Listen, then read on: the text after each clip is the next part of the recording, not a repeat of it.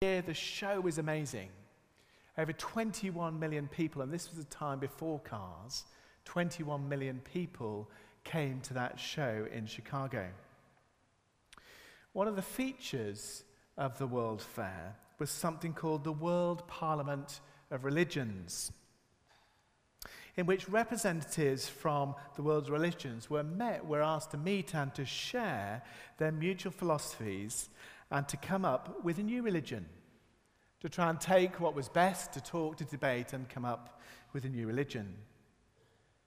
Understandably, some Christians in the city of Chicago were incredibly angry about this. They wanted to organize a protest against the World Fair and against the actual event itself. And at the time, they sought out a famous uh, evangelist at the time, probably the most famous evangelist of that time, uh, um, an evangelist and a speaker called D.L. Moody. And they sought him out and tried to persuade Moody to speak out against this event and to denounce it as something that was ungodly, that was terrible, and to be rejected. But Moody refused to go on the attack.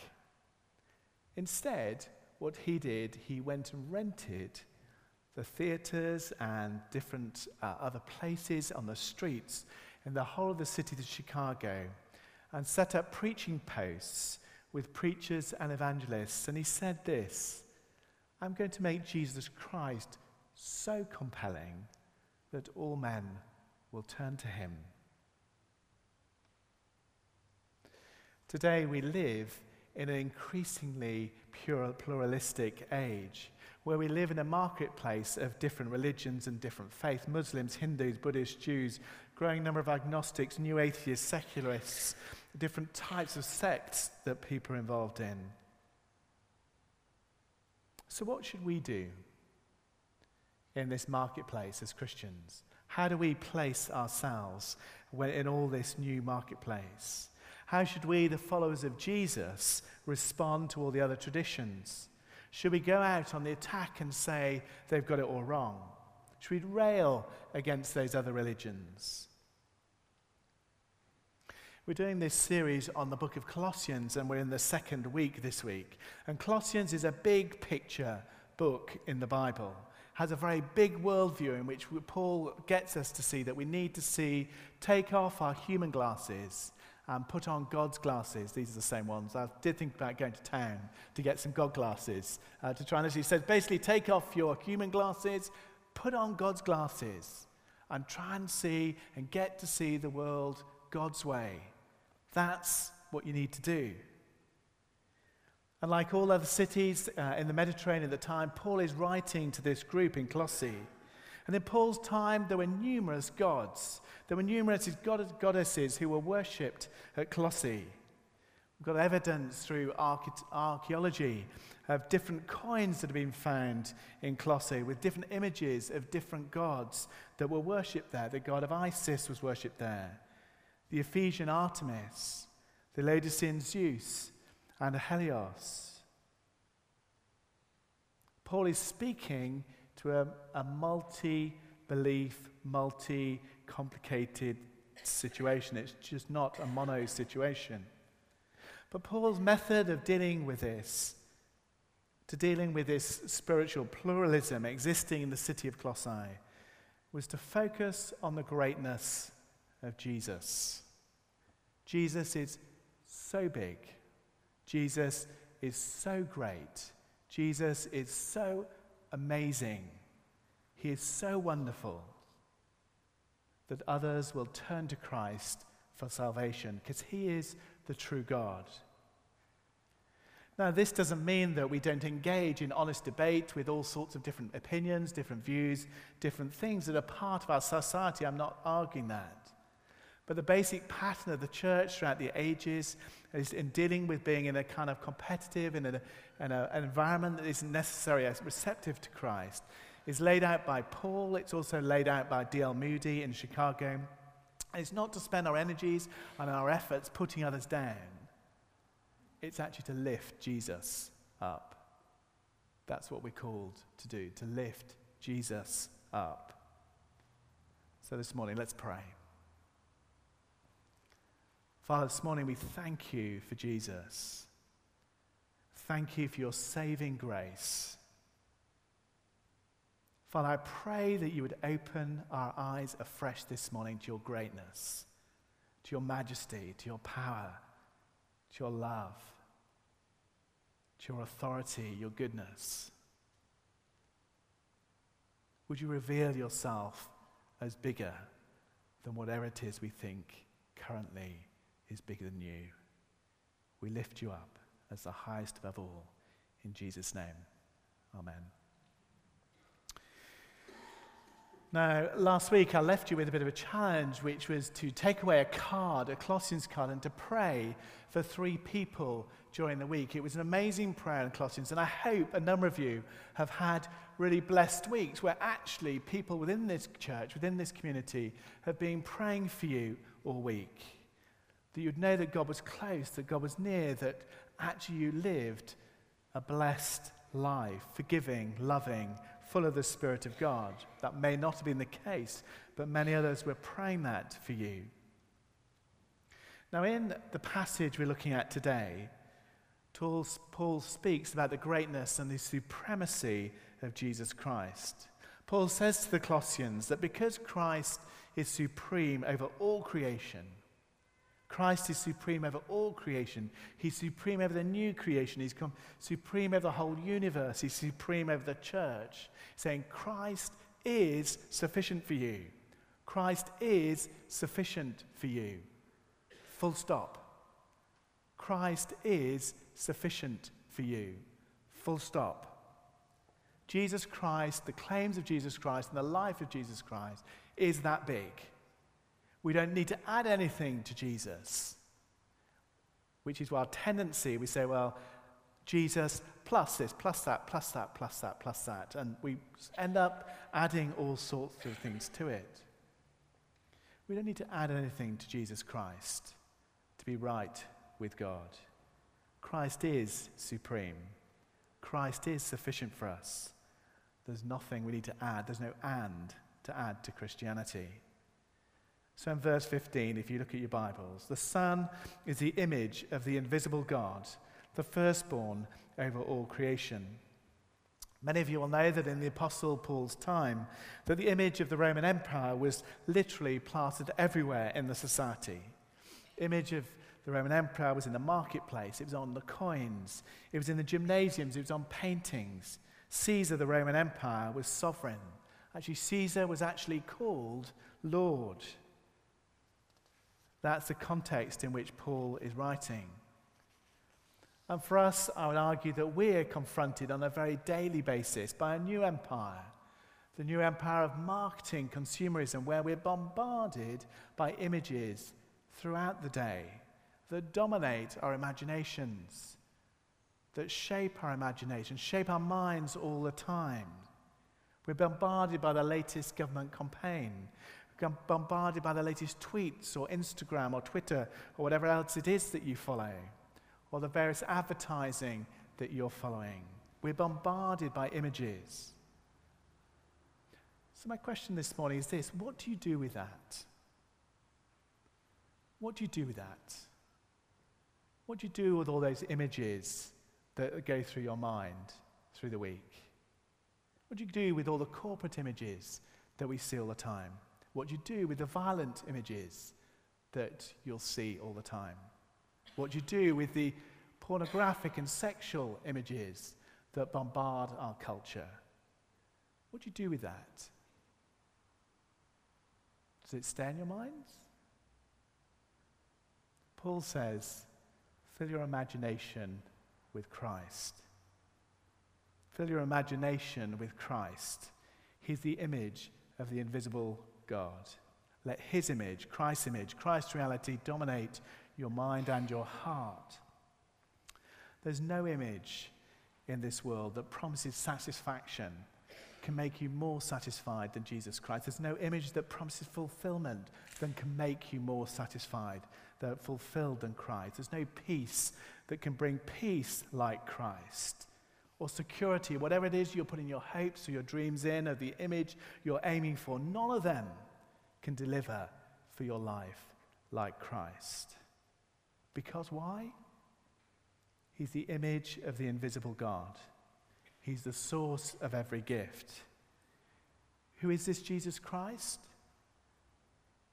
Fully God, fully man, one Lord, one Messiah. Dwell, focus on Christ. Now, Paul is also rooting his statement, we'll see here, about the firstborn of all creation that you see in verse 15, solidly in the Old New Test, Old, sorry, Old New Testament, Old Testament Jewish thought. So bear in mind that Jacob was given the rank of firstborn, even though he was born after his brother Esau.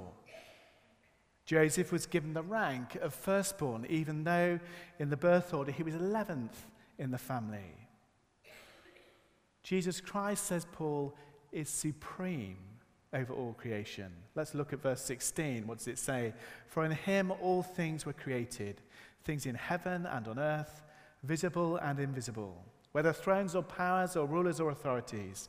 All things have been created through him and for him. Literally, what Paul is saying is Jesus is firstborn because he's the one by whom all things came into being. Creation was made in and by Christ. It wasn't made just through Christ, and it was made for Christ. Paul is celebrating Jesus' supremacy by declaring that he's supreme over all creation. Why? Why does Paul say that? Why does Paul say that? Because he's saying this. Because creation was made by him, he was there in the beginning, through him, and for him. Jesus Christ is that big over all creation, not just the earthly bit. So, what does all that mean? Let me just give an example of what I think that means, what we, Paul is saying to these Christians in Colossae. So, let me say, pretend I'm not the best person to illustrate this, but let's say, pretend you go and buy a piece of land and you buy a piece of land and you want to build a home, the first thing you do, allegedly, is to hire an architect to draw up uh, blueprints to actually build something on this piece of land. The architect would specify all the different things, specifications regarding how it should be built, what materials would it be built with, and how it's going to look in the end. Then, after you've got the drawings all made up, you're going to employ a builder who would actually build the house for you. Pour the foundations, put the frames in, do whatever else it is to, to build a house. Never built a house, but you know, Alistair, you can tell me how it's done properly sometime. And after the house has been built, you'd move into the house.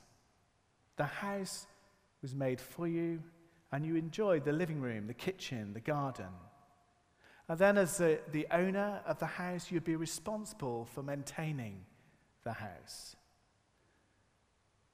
Why is that the case? Because this is what Paul is saying about Jesus Christ in his relationship to the whole universe. He's saying Jesus is the architect.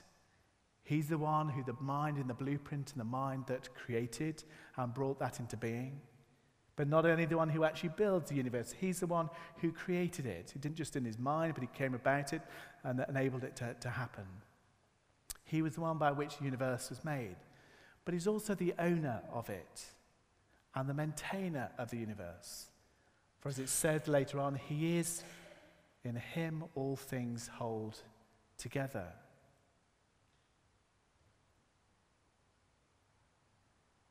Everything that has existed or will ever exist first existed in the mind of Christ, remember, from quasars to the quacks of ducks from mitochondria to Mars, from emotions to elephants. Everything exists for his glory. Christ is supreme. So, why does the Apostle Paul speak about thrones or powers, as we'll see, rulers and authorities that we see? Remember, people in the first century were very used to, to, to dealing with unseen spiritual powers. There would be some in Colossians who'd come out of occult backgrounds. And coming to Christ, they would be, he's saying, in coming to Christ, they believe in the message of the good news of Jesus and leave behind that life. But they're trying to make sense of it. And Paul says, Why are you so afraid of the demonic. Christ has delivered you from the powers of darkness into the realm of those who are in him and with him. Remember that Christ is over all the powers. Christ is over all the powers. He has all authority.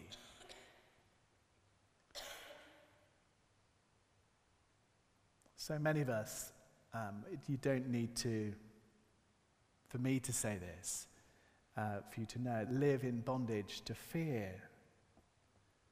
Fear dominates so much of our lives. Fear, it may be of spiritual evil and actually evil itself, but it could just as easily be a fear of the boss who manages you, fear of what the economy is going to do, fear that powerful people will abuse their power and break us, destroy us, manipulate us, control us, squash us. Fear that tomorrow may not bring what we want. We live in the constant threat of fear, and very easily we become a people of fear. There's a very fine book um, entitled When People Are Big and God is Small by Edward Welch, and it's subtitled Overcoming Peer Pressure, Codependency, and the Fear of Man. And the problem of having a big view of people and a small view of God wasn't just restricted to the Colossians at the time, it's also our problem. We are in awe of certain people. We put them on a pedestal. We can't upset them. We can't be honest with them. We can't relate to them. We fear them. But we don't have a corresponding awe of Christ. We have a very big view of people, but we have a very small view of God. And that leads us to some very difficult places. So this morning, I wonder who it is you fear in your life. Who is it that you fear? Are you in awe of Christ to a, to a greater degree than that this morning? Is he your Lord and your Savior? What are people, are the circumstances, are the things that are way bigger in your life than Christ this, this morning? Many of us think that the idea of being fear bound and of being uh, caught up in peer pressure is something that 18 and 19 year olds spend their life worrying about. Anybody who's got children will know that. The kind of whole thing of trying to please people all the time, not wanting to, to just fall into what everybody else is doing. But you would be amazed that actually it's just as prevalent later in life. How many of us find it difficult to say no to other people? How many find ourselves agreeing with people when actually we don't really agree with anybody, but we just nod and say so?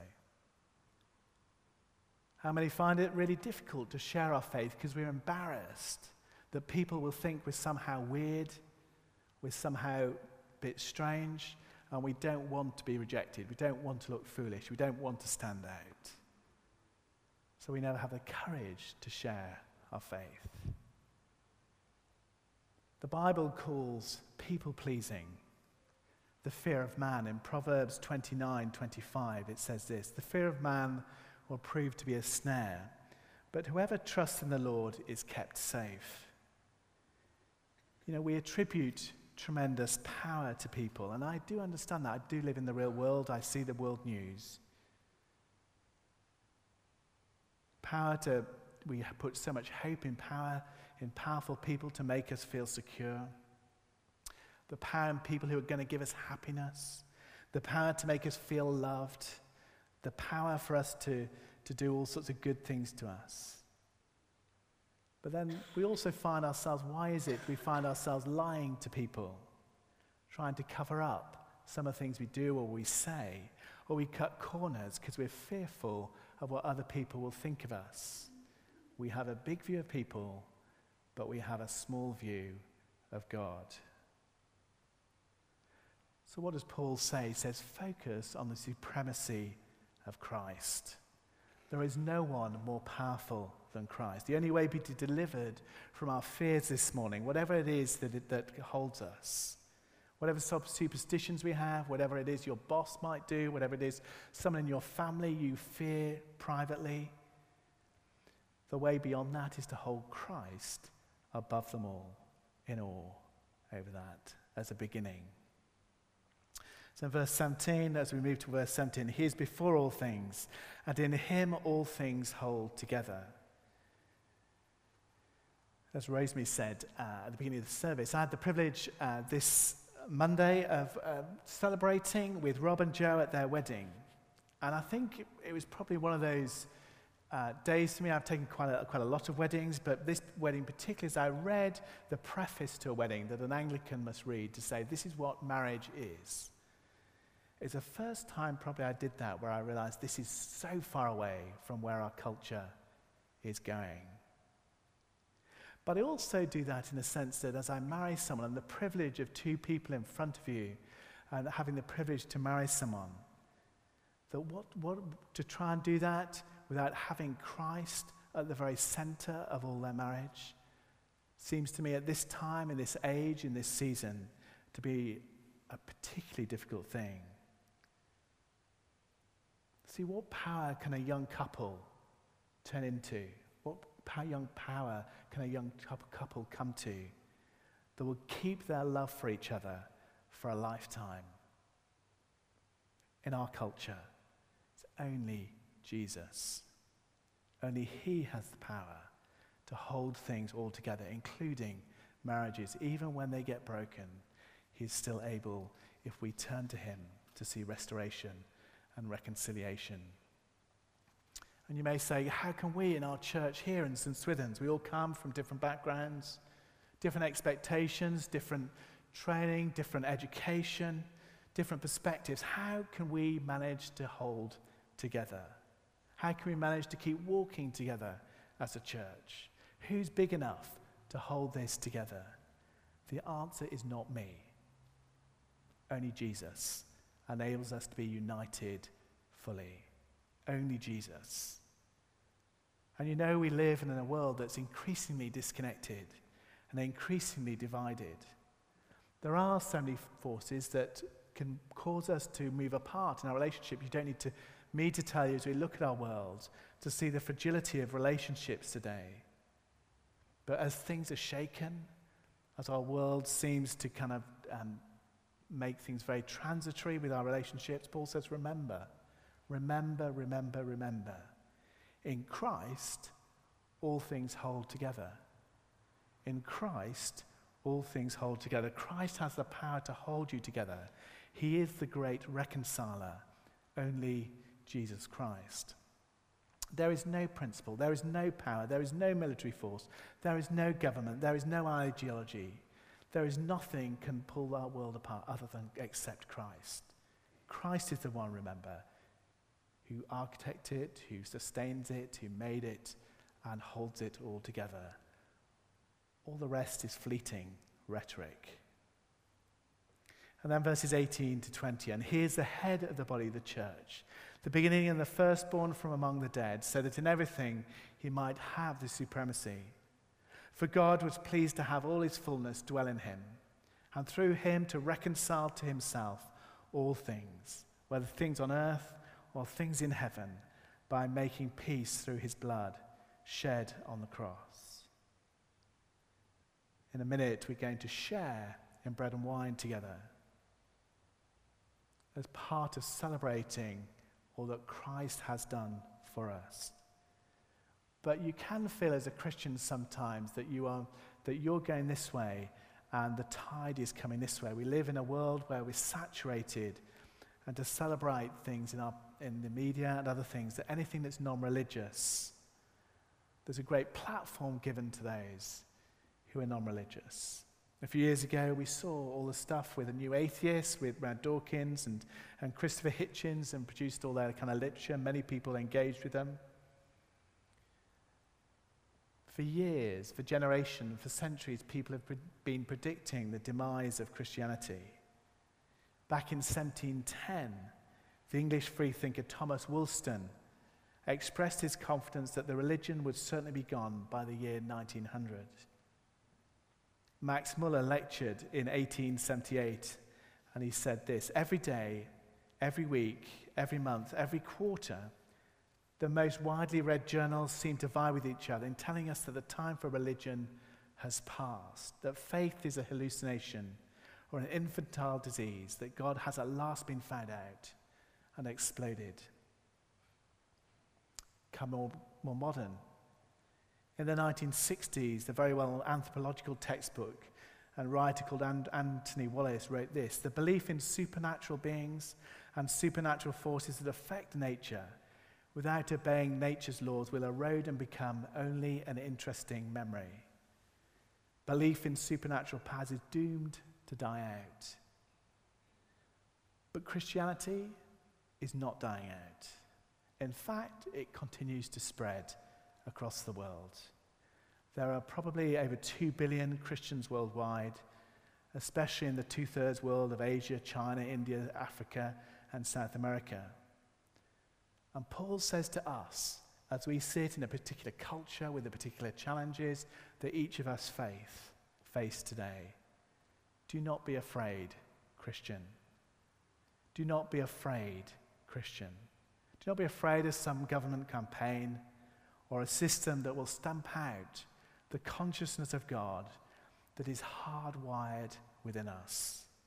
We are hardwired for God. He is our creator, He is our maker. And the evidence for that is everywhere. And nowhere is the evidence for God clearer than in the face of looking at Jesus Christ.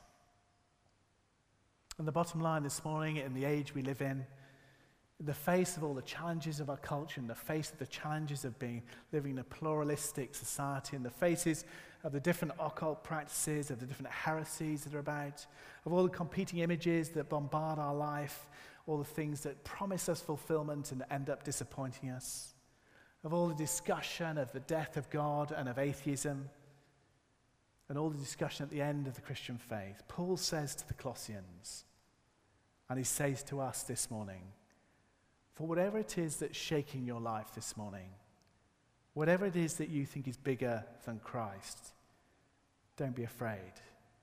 Don't be shaken. Here is our answer lift Jesus higher. Lift Jesus higher in your life. Focus on how compelling Jesus Christ is. Hold him in awe for who he is, what he is to you, and what he's done for you. Worship him as God. Know who he is. Get to know who is his nature, his person, his personality. Him and him alone. He is supreme. Christ is supreme. Will you bow before him? Will you worship him? Will you acknowledge him as your Savior and as your Lord? Christ is supreme. Let's pray.